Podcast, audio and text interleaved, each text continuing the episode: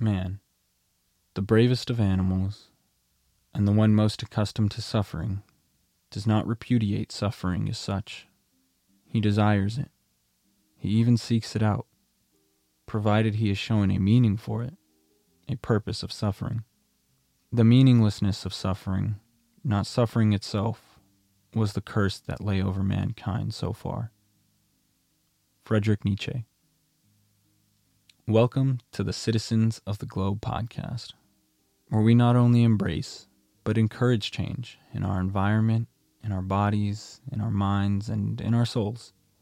My name is Michael Maltese, and I aim to break down the borders we create in our minds, one meaningful conversation at a time. Now, I want all of you today to take some time to slow down, find a quiet moment breathe, relax, squeeze or feel part of your body, all to remind yourself that you are a soft, fragile, and gentle human. No matter how distant and cold and solid you think you've become, you deserve compassion. Now, this week, I want to diverge a bit from the mental health space. I know we've been hitting the mental health case pretty hard. But I want to head into another passion of mine, which is thinking about thinking or philosophy. I think it's an important part of society to question reality and why this society came to be the way it is today instead of just accepting it for what it is. If we steer away from questioning, I fear that we will just accept the state of things. And if we accept the state of things today, well, that means we're accepting hunger, we're accepting human rights issues, political issues, economic issues, the homeless issue. We would be stagnant, reach a plateau of society where people aren't necessarily happy. And that's not a society I want to live in. So, because of that, I do question and I do wonder. And today I'd like to wonder with you. There's a never ending list of philosophical questions we can discuss today, but the one I want to focus on is what's the point of all this? Some might say it's to serve our fellow humans. Some will say it's to serve God and get into heaven. Some will say it's to reach nirvana. And some will say there's no point to this thing at all. That last thought. If you resonate with that, you might be considered a nihilist. And nihilism is the school of thought that believes that all the values we hold as humans are baseless, that the universe has no rhyme or reason, everything is random, and nothing can truly be known. They believe nothing matters. And it's an extremely pessimistic highly skeptical school of thought. So let's pause and back up, because arriving so quickly at nihilism is bound to have some adverse effects on your psyche. So let's see how man has gradually been traveling towards this black hole school of thought by considering the philosophical stepping stones that got us here to thinking this way today. It's my current understanding that we began this path when we first started to question the nature of all things. And this is usually accredited to the ancient Greek philosophers like Socrates, Plato, and Aristotle. Well, Aristotle, being a teleological thinker, believed that nature does nothing in vain, everything in existence had a reason for existing, and therefore he sought to find the purpose of everything's existence. Aristotle said that everything acts within its nature, and that the nature of something can be explained by the nature of the things that make it up. More simply, Aristotle would say that if you think about a table, well, that table exists to be used, but the table is made from wood, so the wood exists to be manipulated. But the wood is made up of elements, so the elements exist to make up wood and so on and so forth. This line of thinking can go on forever. And that's something at the time that Aristotle was alive, he couldn't really fathom. So he developed the theory of a prime mover, something that set forth everything into existence, a beginning. This might sound like God to some of you, or it might sound like the Big Bang to others. And I would have to agree, it's very similar, and it's crazy how someone in 300 BC can come to the same conclusion that we did here in the 1900s and 2000s. But Aristotle thought of it in a different way. He didn't think that the prime mover was God or the Big Bang. He said that it was the universe thinking. The thought itself was the prime mover.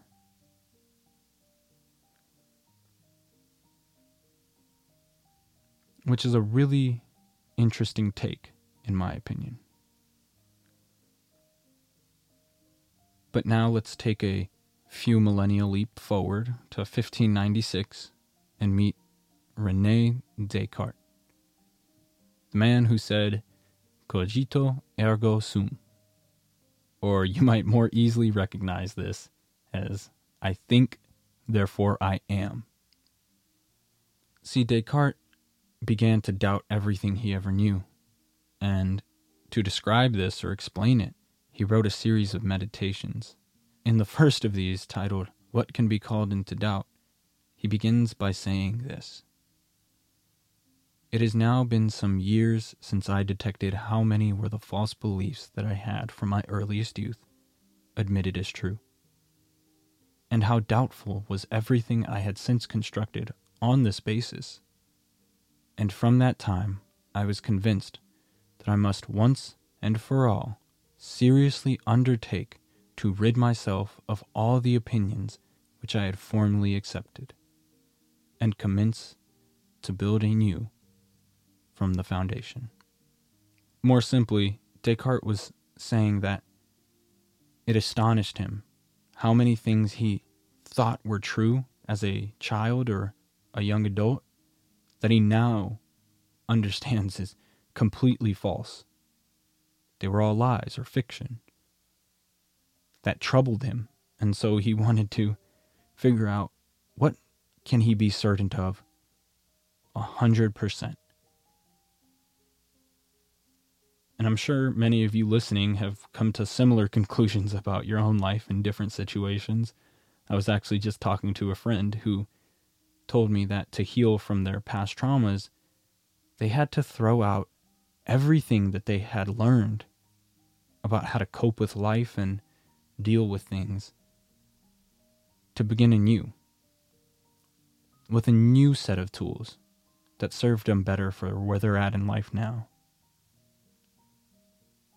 Personally, I've also had that similar experience.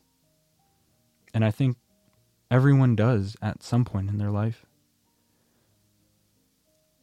But that's also what Descartes did.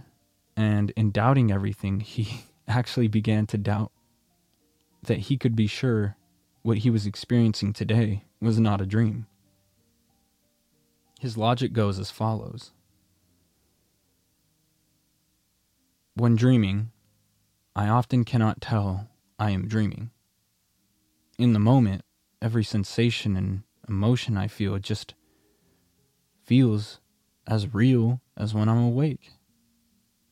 So then, how can I positively conclude that this right now that I am feeling and experiencing isn't a dream in which I will one day wake up from?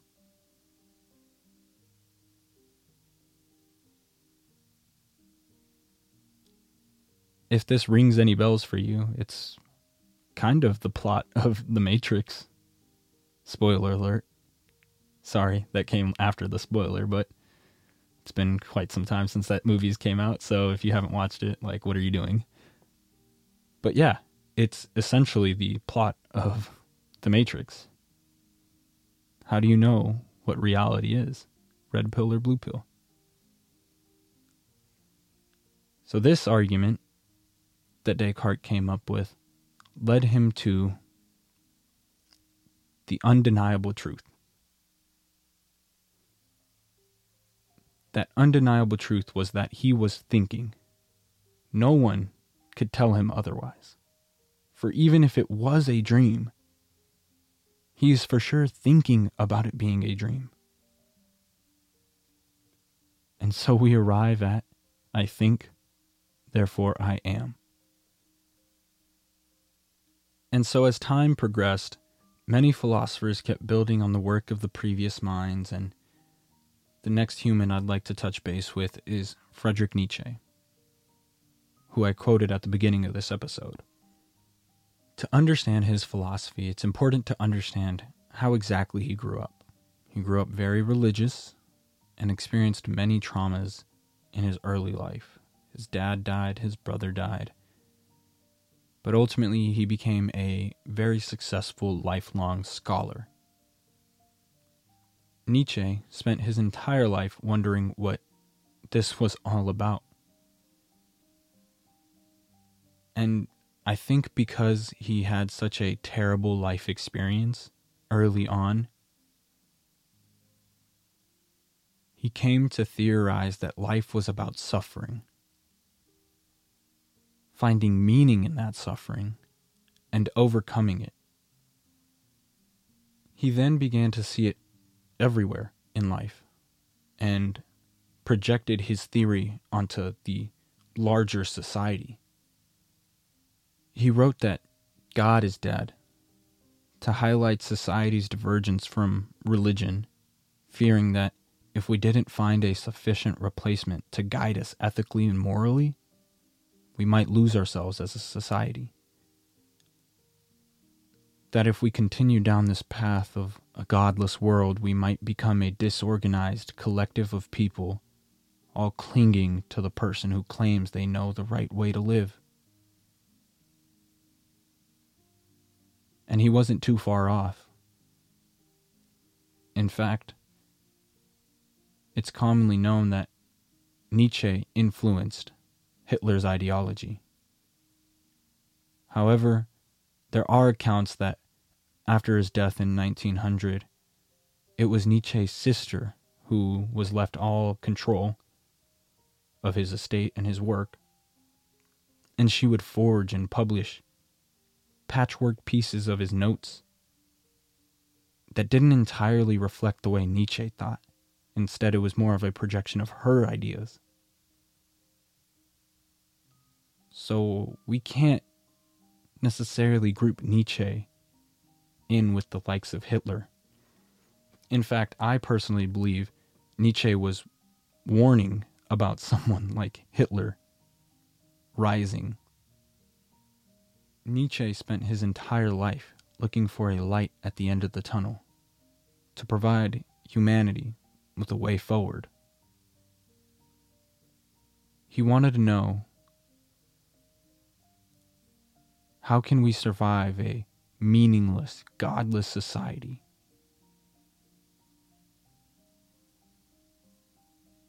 What was going to take its place?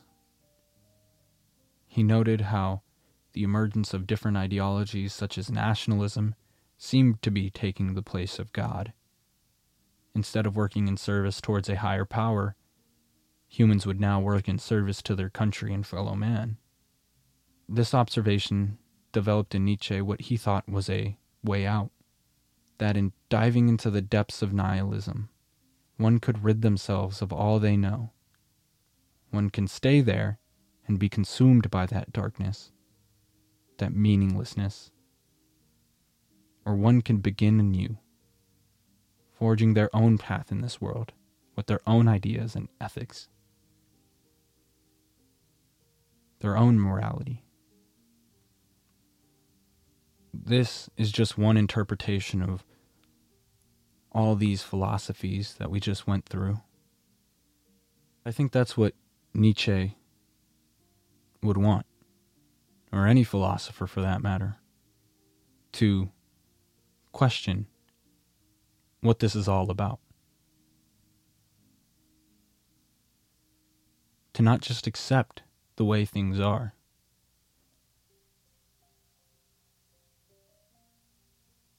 To pave your own road in life.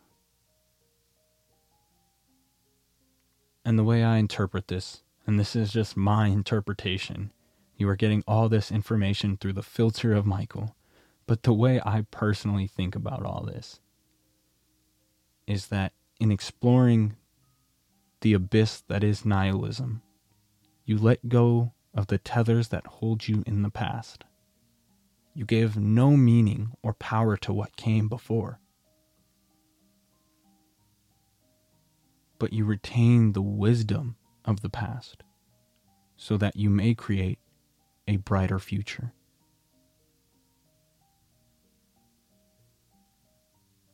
So, no, I don't think nihilism is depressing. I think it's actually a tool that a person can use to become a more free thinking human being. There are many people who hear the pessimistic, nihilistic outlook, nothing matters, and flip it around and say, yeah, nothing does matter. So I get to choose what matters to me. And I think that's what we need to do as humans today in this society. We need to get together, all at the table, and start talking about what matters to us and come to some kind of consensus. Discuss the similarities rather than the differences, and find out how to coexist. And as we wrap up this episode today, I just wanted to say thank you for diving down this rabbit hole of philosophy with me. I know it can be intimidating, but in my true, honest opinion, I believe it's necessary for progress so we can coexist. And with that, I hope you're having the kind of day that you want to have.